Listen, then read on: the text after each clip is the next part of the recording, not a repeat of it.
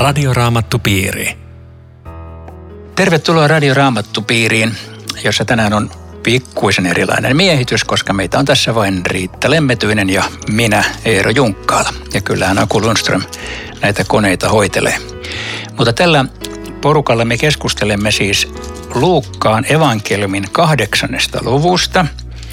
Ja kun sitä on pätkitty aika pieniin jaksoihin, niin tänään on vuorossa jakeesta 40 jakeeseen 56, eli kahdeksannen luvun loppu. Ja tässä kertomuksessa on oikeastaan sisäkkäin kaksi kertomusta. Siinä on ensin Jairoksen tyttäreen liittyvä kertomus, mutta se katkeaa toiseen parantamistapahtumaan. Ja me keskustellaan nyt sillä tavalla, että lähdetään tästä ikään kuin kehyskertomuksesta liikkeelle. Puhutaan alkujakeesta ja loppujakeesta ja sitten kun pidetään pieni tauko, niin sen jälkeen tuosta keskimmäistä osasta, niin silloin meillä on ikään kuin yhtenäinen kertomus. Ja mä luen nyt, miten tämä alkaa. Siis Luukas 8.40. Kun Jeesus tuli takaisin, häntä vastassa oli suuri joukko ihmisiä, sillä kaikki olivat odottaneet häntä. Silloin Jeesuksen eteen tuli Jairos, synagogan esimies. Hän heittäytyi Jeesuksen jalkoihin ja pyysi häntä tulemaan kotiinsa.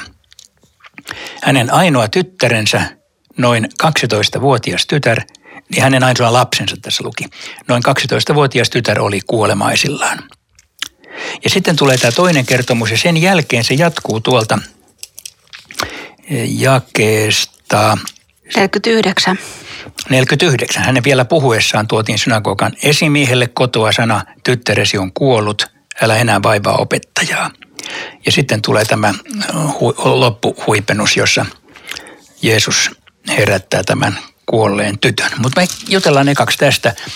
Mitäs mietteitä Riitta noin aluksi tämmöisestä kertomuksesta? Mä kiinnitin huomiota tämmöiseen yksityiskohtaan, miten tämä alkaa, että kun Jeesus tuli takaisin, niin siellä odotti valtava joukko ihmisiä. Nyt meidän edellinen kertomus päättyi siihen, että se oli Itäranta, eikö vaan, järven toinen puoli. Joo, ja niin siellä oli. se väkijoukko sanoi, että me pois täältä, me ei haluta sinua. To- täydellinen torjuminen. Ja nyt kun tulee länsirannalle, suuri joukko ihmisiä, jotka odottaa Jeesusta. Tämä oli minusta tämmöinen jännä yksityiskohta, että näinhän se tavallisestikin menee, että osa ihmisistä torjuu, osa odottaa ja kaipaa. Ja sitten tulee vielä nämä ihmeelliset kertomukset, joita tämä väkijoukko sitten samalla todisti. Joo, tuo on kiinnostava. Hän sanoi, että länsirannalle, luultavasti kuitenkin pohjoisrannalle, mutta ei sillä Okei. väliä. Mehän, Kuitenkin vastaranta tai Joo, päin. ja sitä paitsi me emme tiedä tarkkaan, missä kohtaa Joo. tässä nyt ollaan. Tai siis synagogan esimies on varmaan kyllä Kapernaumista. Niin, eli mikäs ranta meillä olisi? No se on enempi niin kuin pohjoisranta, mutta, Okei. tai siis koillinen kaakkolonsluode. Tämä on mielenkiintoinen, että tämähän, tämähän oli vähän korkeampi viskaali, joka, joka tässä heittäytyy polvilleen, että fariseus todennäköisesti, koska hänellä oli tämmöinen tehtävä. Ja tässä vähän aikaisemminhan meillä oli toinen fariseus, jolla oli ihan toisenlainen asenne Jeesuksen, nimittäin se Simon.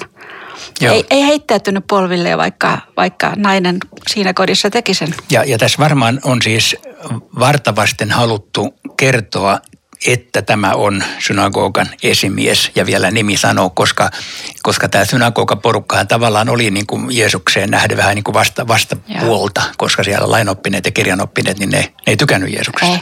Mutta että siitä porukasta tulee yksi, joka kuitenkin, voisiko ajatella näin, että kun hätä on tosi kova, niin, niin, niin silloin lähdetään, vaikkei oltaisi samaa porukkaakaan mielellään. Näin, näin mäkin ajattelin, että takulla kävi mielessä, että mitä kollegat sanoo, kun tämä viesti menee heillä. Mutta se on ihan saman tekevää. Mä tarvitsen apua, mä tarvitsen Jeesuksen hällä väliä, mitä kaverit Joo, sanoo. se on varmaan vähän sama kuin sanoit, että sodassa, sodassa ei ollut ateisteja, että, että siellä, siellä kaikki rukoili. Mutta olihan se isän tilanne aivan järkyttävä ainoa lapsi. Näissä kertomuksissa muuten aika usein painottuu tämä ainoa lapsi. Nainissa oli ainoa lapsi, kohta toinen kertomus on ainoa poika ja Jeesus oli ainoa poika. Se on jännä yksityiskohta, mutta ainoa perillinen myöskin. Siis oikeastaan niin kuin kaikki menee, jos lapsi menee. Joo, kyllä.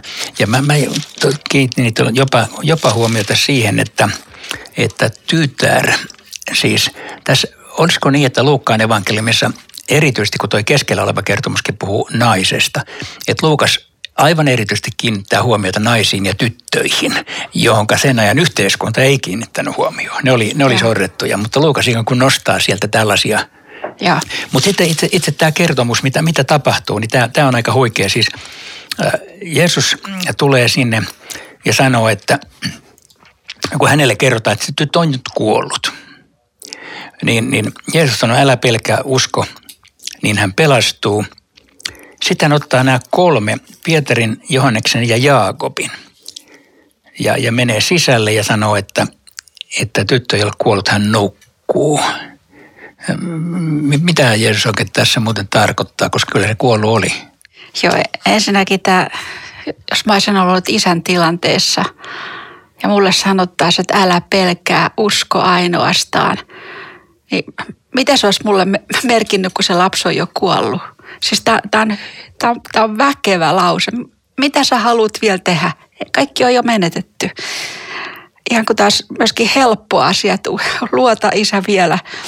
Mutta oletettavasti isä luotti, koska tota, eihän ne muuten olisi yhtä matkaa enää jatkanut. Isä olisi sanonut, että se oli sitten siinä Jeesus, että myöhästyit, sori. Niinpä. Se, sun, sun meni paljon aikaa sen naisen kanssa siinä, sen sä olisit voinut antaa mulle. Mutta he, he jatko matkaa. Ja sitten tulee nämä kolme Joo. Pietari, Johannes, Jaakob. Se on myös kiinnostavaa, että Jeesus nappaa usein nämä, nämä kolme kaveria. Nämähän on sitten myöhemmässä vaiheessa me nähdään no kirkastusvuorella ja sitten ne on vielä Ketsemanessakin niin kuin nämä juuri. Mä, mä mietin sitä, että olisiko tämä ollut joskus semmoinen asia, joka mieltä olisi hangannut, kun aina nämä kolme. Eli se muun porukan oli hyväksyttävä se, että Jeesus teki näin, koska hän omaa tarkoitusta varten te- teki näin ja tulee meille vanha testamentti, jossa kolme todistajaa oli aina aika oleellisessa asemassa kertomassa jotakin ihmettä. Ai niin, sä oot linkitit sen tonne. Niin. Joo, se on aika jännä. Mä oon ajatellut enemmän niin, että, että siinä on Jeesus jostain syystä siis halus antaa muutamille ikään kuin tämmöisen ö, erityis, erityisopetuksen, taikka siis, että, että hänellä oli semmoinen lähitiimi. Ja kuitenkaan ei niin, että Jeesuksella olisi joku sellainen salaoppi, jota kaikki ei saa tietää. Se semmoista opetustaan kanssa kuulee, että tota, kristinuskossa olisi sillä, että olisi joku ydinjoukko, jotka tietää kaikki salaisuudet ja muille ei kerrota kuin puolet ja, siitä. Ja. Tämmöistään kristinuskossa ei ole. Mutta, mutta kuitenkin niin Jeesuksella oli tällainen lähipiiri, että, että tota, se voisi antaa meillekin viesti, että, että pienen tiimin kanssa to, toimiminen siis on, on tärkeää, tai että me voisimme rohkaista toinen toisiamme niin kuin Jeesu, Jeesuksen seuraamisessa. Ja kyllähän sitten kun Jeesus oli ylösnossut, niin kaikkihan tuli sitten kaikkien tietoon, että hän oli vain hetki, jolloin nämä kolme tiesi nyt jotakin, mitä muut ei tiennyt. Ja se on, se on jännä juttu, että vanhemmat otettiin mukaan ihan selvästi myöskin sen Jairuksen uskoa vahvistamaan, että hän ei kuulu oven takana jotakin, vaan hän näki ja kuuli. Joo, mutta, mutta minkä takia Jeesus ylipäätään parantelee? Siis Luukashan kertoo kaksi kuolleista herättämistä. Matteus kertoo yhden ja Johannes kertoo yhden. Ja, ja Jeesuksen ideahan ei ollut tietenkään herättää kaikki kuolleet hän olisi saanut mennä talosta taloon ja herätellä niitä, mutta se ei ollut hänen ideansa. Oletko ajatellut, että miksi, miksi Jeesus tekee tämmöistä? Joskus siis, mutta yleensä ei, mutta joskus kyllä. Joo, e, en osaa vastata, mutta joku sanoi kerran oivallisesti, että Jeesus osallistui vain sellaisiin hautajaisiin, jotka hän itse peruutti. Eli niitä, ihan se tässäkin. Tässä ollaan kaikki niin kuin menossa hautajaisiin. Itkiä naiset paikalla saman vuorokauden aikana haudataan ja, ja ka- kaikki muuttuu. Joo, mä nimittäin olen ajatellut tässä, että ö, tällä on ihan ilmeinen liittymä kohta vanhaan testamenttiin. Eli siellä on profeetta Elia tekee melkein samanlaisen, profeetta Elisa tekee melkein samanlaisen. Ja kyllä mä ajattelen, että kun Jeesus tämän tekee, niin hän antaa ympäröiville ihmisille ja itse asiassa aikalaisilleen signaalin, että hän on nyt se profeetta, mutta suurempikin. Eli, eli siis, että kuolesta herättämisen niin motiivi voisi olla siis liittyminen tähän profeettojen ihmeelliseen ketjuun ja antaa, että antaa niin tällaisen merkin. Siinä, siinä on se ero, jos mä oikein muistan niitä vanhan testamentin kertomuksia, että siellähän ei vanhempia laskettu mukaan. Että se leskiäiti, sehän ei, Joo, se ei saanut niin katsoa. Taitaa olla jo, eikä Pie, varmaan varma, varma identtisiä mutta... Musta tämä on semmoinen kuninkaallinen lause ja kehotus, älkää itkekö.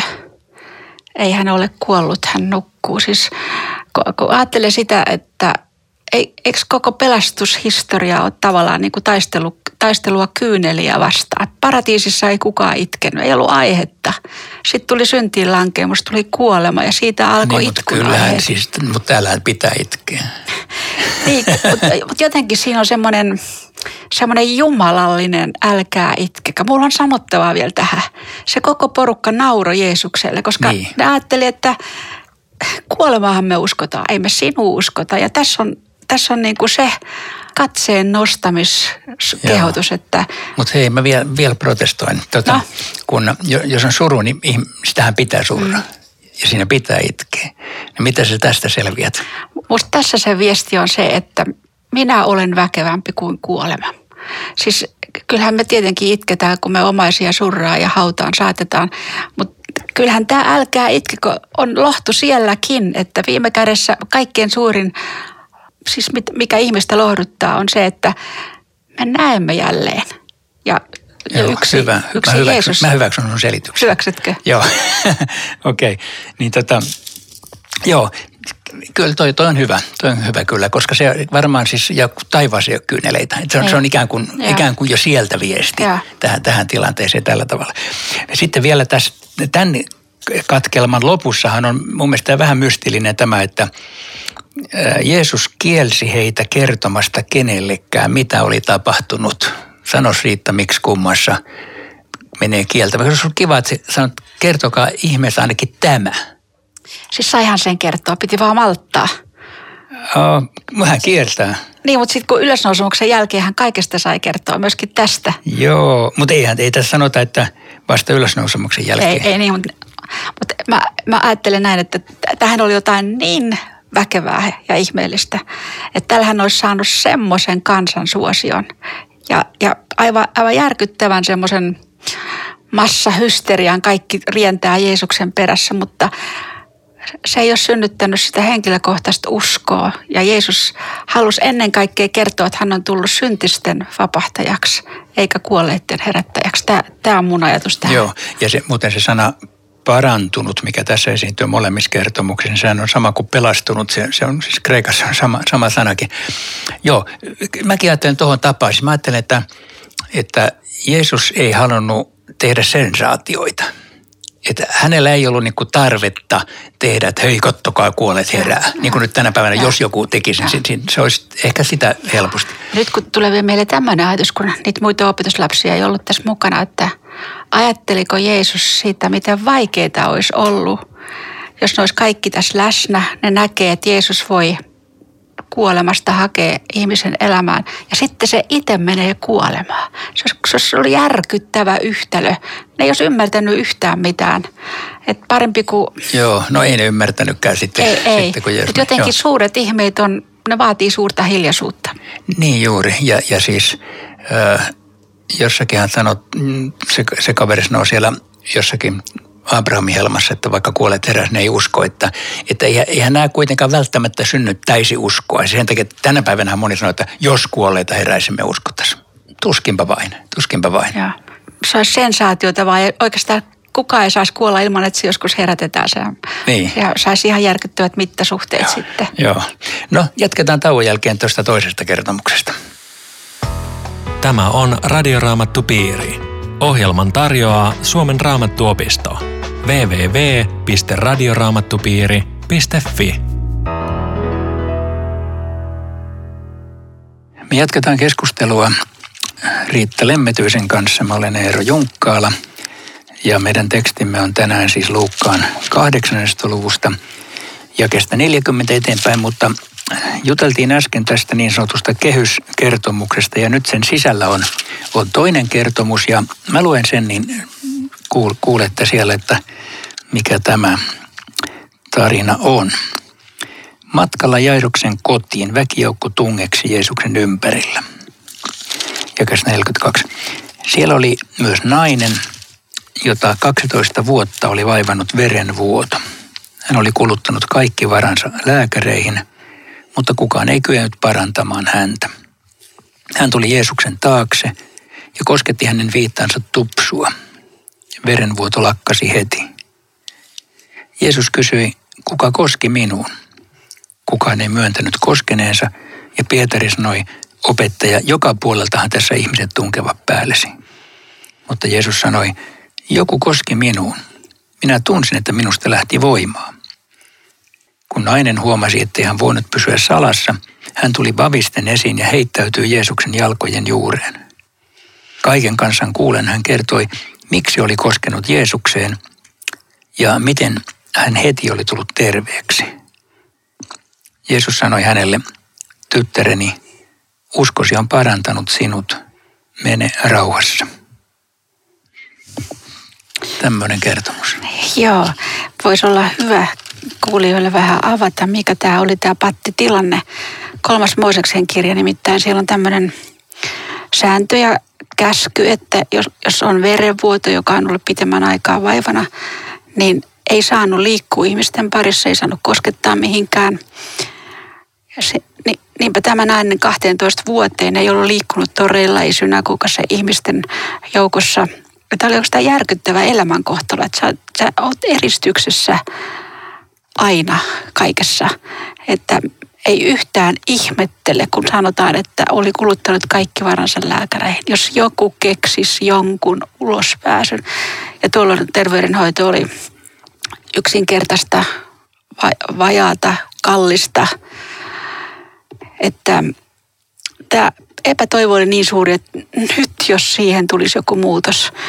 Mutta se muutos, sitähän hän odottaa sille, että anonyymisti kosketan ja sitten taas häivyn. Joo, yrittää säilyttää se edelleenkin sen salaisuutensa, että ei saa tulla ihmisten ilmoille. Mä noista lää, kun tämä lääkärit mainitaan ja Luukas kirjoittajakin on lääkäri, niin, niin mä vähän mietin, että minkälaisia ne lääkärit mahtoo olla siihen aikaan. Siis tietenkin oli aika, aika osaavia, on se jo Kreikasta alkaen niin kuin lääkärin taito ollut, mutta varmaan on nykypäivän mittareilla niin aikamoista puoskarihommaakin se on voinut olla. Eli, eli siis kyllä se on ollut aika tuskallinen vaihe, että mm. juosta näillä lääkäreillä. Mutta siis se, mitä hän nyt tekee, tämä nainen, sehän ei ollut mikä tahansa teko hänen ajatuksissaan, että hän luvatta siis tulee paikalle, sitten hän koskettaa Jeesusta, hän tekee Jeesuksesta epäpuhtaan, jotta hänestä tulisi vapaa tästä taudista. T- tässä on isot panokset ja, ja onhan tämä sitten, kun tämä tulee julki tämä koko homma, niin pitää astua kaiken kansan eteen ja, ja sanoa, että olen koskettanut, olen tehnyt hänestä itsestään epäpuhtaan minun tautini vuoksi. Tässä on, tässä on todella... Ja, ja se on mielenkiintoista todellakin, että siis sen ajan ajattelun mukaan juuri noin kuin sä sanoit, Jeesuksesta olisi pitänyt tulla epäpuhdas, mutta tässähän tämä kääntyy täsmälleen päinvastoin. Ja näin on aina Jeesuksen koskettaessa, että, että kun epäpuhdas koskettaa Jeesusta, niin, niin tuota, siinä tämä epäpuhtaus häviää, eikä, eikä Jeesuksen tule mitään, että, että Jeesus on tästä ihmeellinen. Oikeastaan tämä nainen, voisi sanoa näinkin, että ymmärsi Jeesuksen salaisuuden ymmärtämättä ensin tässä nyt vielä kaikkea, mutta että kun ajattelee sitä korintolaiskirjeen kohtaa, Kristuksen, joka oli puhdas synneistä, Jumala siirsi kaikki meidän syntymme, että tulisimme hänessä Jumalan vainoskaudeksi. Niin tässä on jotain siitä samaa, että tämä niin. nainen tekee just Jeesuksesta epäpuhtaan, mitä hän halusi olla, jotta meistä tulisi. Niin, ja kyllä hänen täytyy siis tietenkin ajatella, että Jeesus voi parantaa hänet, koska ei se muuten olisi niin kuin näin kohtalaisen epätoivosta tekoa tehnyt. Ei että hänellä täytyy ainakin olla aika vahva oletus, että mm. hän partaa niin kuin viimeinen oljankorsi. Ja Jeesus varmaan koki, hän, kysyi, että kuka koski minun. Se oli se tupsu, jota se nainen oli koskettanut, mutta kyllä hän voi myöskin varmaan sanoa, että, Jeesus, että tämä nainen kosketti samalla Jeesuksen sydäntä tässä tämä ihminen pitää, pitää kutsua esiin. Mutta Pietarihan on tässä aika, aika tietäväinen, että tota, Pietari on hyvä tyyppi kyllä, kun se, se toruu, toruu Jeesusta mennen tullen. Tietää paremmin ja oikeastaan niin kuin, että Jeesus kysyt, kuka täällä ei sinua tunkisi ja, ja tuuppisi täällä. Että sähän on ihan älytön kysymyksissä, mutta joku koski minuun, minä tunsin, Joo. että minusta lähti mitäs, Mitä sä luulet, että miksi Jeesus sanoo tolla joku koski minuun? Koska kyllähän oikeastaan Jeesuksen tietenkin pitäisi tietää, kuka koski. Miksi hän ikään kuin hän ei tiedä, oletko miettinyt? En. En minäkään, mutta mä nyt mut, mä rupesin miettimään. Mutta mut, tota, kyllähän hän varmaan sitten kuitenkin tiesi. Niin, mutta olisiko siinä just jotain tämmöistä, että hän halusi sen naisen niin kuin esiin. Siis että hän, hän ilmeisesti halusi. Ja. Että hän olisi voinut niin kuin jättää asian niin, että okei, sä paranoit me kotiin, mm. ei kukaan tiedä mistään mitään. Olisi voinut. Niin olisi voinut, mutta toisaalta jos ihmiset tunsivat tämän naisen, niin hän ei olisi koskaan päässyt vapaaksi ja terveeksi, että kaikki todisti siitä. Hän olisi aina ollut säikkyjä ja aina elänyt eristyksissä tästäkin eteenpäin. Että kyllä Jeesus sen naisen hyvää ajatteli kautta linjan. Mutta tota, kun tämä sanotaan näin, että hän tuli vavisten esiin ja kertoi, miksi oli koskettanut. Markus sanoi tämän saman, että hän, hän tuli vavisten esiin ja kertoi totuuden mukaisesti kaiken. Ja nyt hän piti tunnustaa se, että mä olen tehnyt sinusta epäpuhtaa. Se oli järkyttävä tunnustus. Ja väkihän voisi nuijaa, mutta tota, tässä niin kuin matalaksi ihan saman tien, että tämä oli todella tiukka paikka. Muuten tämä, tämä kertomus ja sitten se Jeesuksen reaktio on merkinnyt mulla aikana tosi paljon. Kun tässä on tämmöinen kansanjoukko, joka todistaa tämmöistä häpeällistä tekoa ja nyt tulee tämä syntijulki, niin tota, kun meillä oli siellä luostarissa näitä niin kutsuttuja valon yhteystilaisuuksia, joissa synti tunnustettiin, yli sata ihmistä todisti, niin se oli semmoista ainaista va, va, vavista. Siis mä vapisin ja mä pelkäsin ja jännitin, koska mä tiesin, että joka kerran tulee joku kova sana. Tuomio tai... tai... Siis, mi, mistä se tuli se tuomio? Siis ku, ku, ku, niin se ankara nuhde kaikkien kuulen, miten okay. sä saatoit tämmöistä tehdä. Tai sitten joku määräys hyvittää tämä jollakin tavalla tai, tai jopa eristettiin siitä yhteisöstä joksiku aikaa, jotta parannus siis, menisi siis oikein. Ei niin annettu kunnolla anteeksi. Ei annettu. Ja tämä vapina ja tämä kansa tässä ympärillä, mä samaistun tähän niin hyvin. Ja sitten mä muistan kerran, kun mä joudun suureen kriisiin tässä koko opetuksessa aikanaan luosterin jäsenenä, niin mä rupesin lukemaan evankeliumia. Ja mä vartavasten hain ne kertomukset, kun ihmisillä menee kehnosti ja se on tehnyt jotakin pahaa. Niin mikä, mikä on se reaktio nyt, kun Jeesus tulee vastaan? Ja sitten mä luin täältä tämmöisen, tyttäreni, uskosi on parantanut sinut, mene rauhassa. Ei kritiikin sanaa, ei tuomiota, semmoinen laupeus ja lämpö ja rakkaus. Mä vuodatin kyyneleitä, kun mä luin, että tyttäreni, ei ja tässä olisi voinut saada ihmisen vaikka kuinka matalaksi. Jeesus, aika joka puhut, tietää Aika puhutteleva tuossa, tuossa kontekstissa. Että... Et, et, mun, mun mielestä tämä on niin semmoinen väkevä puhe tämä, tämä kertomus siksi, koska on olemassa yksi ainoa taho, jolle sä voit totuudenmukaisesti kertoa kaiken. Sinun et salata yhtään, mitä toiselle ihmiselle ei voi. Aina jää joku pimentö.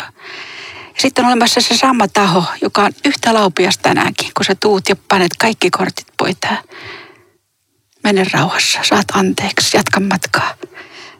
Tämä on, tämä on upea, tämä reaktio. Todella, todella, todella joo.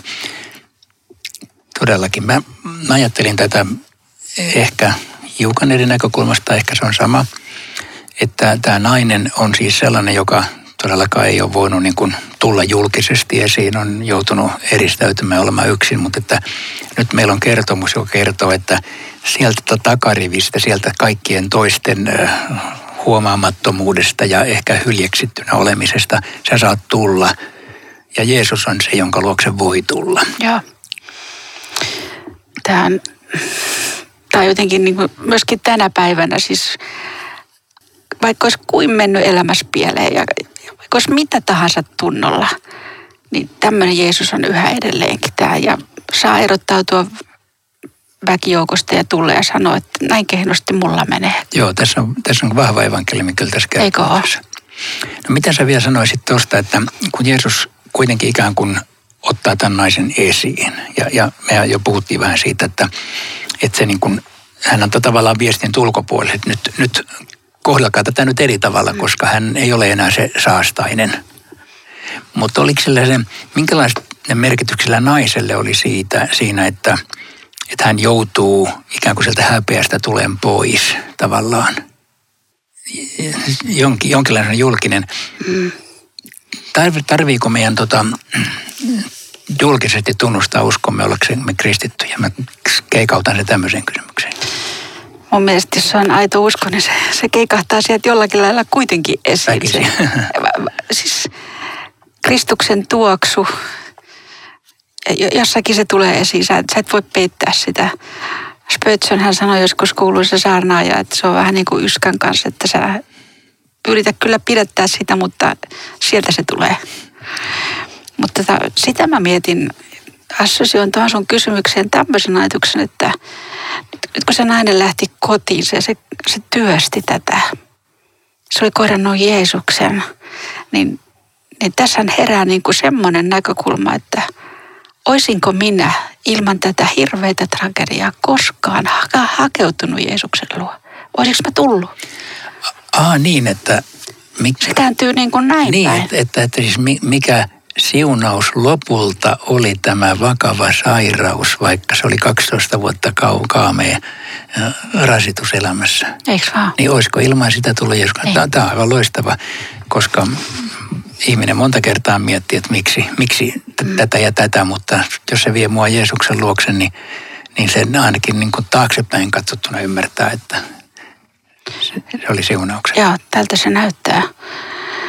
Sitten tämä uskosi on parantanut sinut, kun, kun miettii tämän kertomuksen valossa, että mikä se usko nyt sitten oli, kun nykyään semmoista vaatimusta, että pitää olla niin paljon, niin paljon uskoa, että Jeesus voi parantaa sinut, niin eihän tässä voi kauheasti sitä nostaa, että oli, oli niin väkevä usko. Us, uskoo sitä, että tartut Jeesuksen viitan niin, suun. Joo. Joo, uskon sitä, että niin kuin, epätoivoisena ja ahdistuneena huudat Jeesukselta apua. Mm. Ja siinä on koko Joo. usko. Et, et oikeastaan joku on verrannut uskoa semmoiseen murattiin. Että sehän on kasvi, joka, joka on semmoinen lepsu ja se rötköttää joka paikkaan, mutta kiinnität se johonkin vahvaan runkoon, niin sehän on aivan mahtava, kun se lähtee kiipemään ylöspäin. Ja, ja tämän naisen usko kiinnittyi Jeesukseen ja se, se, se kantoi. Joo.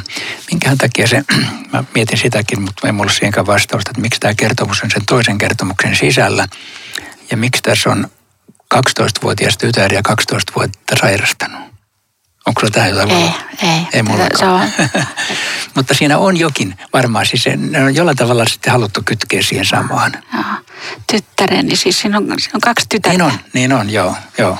Ja muuten se tälle naiselle sanottu tyttäreni, niin tähän on tämmöistä niin tavattoman lämmin, koska vain isä tai äiti voi sanoa lapselle näin. Ja juuri tällä lailla Jumala puhuttelee ihmistä tyttäreni, poikani. Että tässä on niin, kuin niin valtava lämmön lataus ja, ja rakkaus. Ja sitten mene rauhassa. Jumalan kanssa sulla on rauha. Hyvä. Näihin sanoihin me voidaan tänään päättää ja nyt me hiljennytään vielä rukoukseen. Kiitos Jeesus, että sinä olet sama tänäänkin. Ja kiitos, että sinun luoksesi saa tulla semmoinen, joka häpeän tai synnin takia ei meinaa sitä uskaltaa. Kiitos, että tänään saa tulla, etkä sinä heitä pois. Aamen. Aamen. Kiitoksia, kun seurasitte tätä radioraamattupiiriä ja viikon kuluttua jatkamme Luukkaan yhdeksännen luvun kanssa. Radioraamattupiiri. www.radioraamattupiiri.fi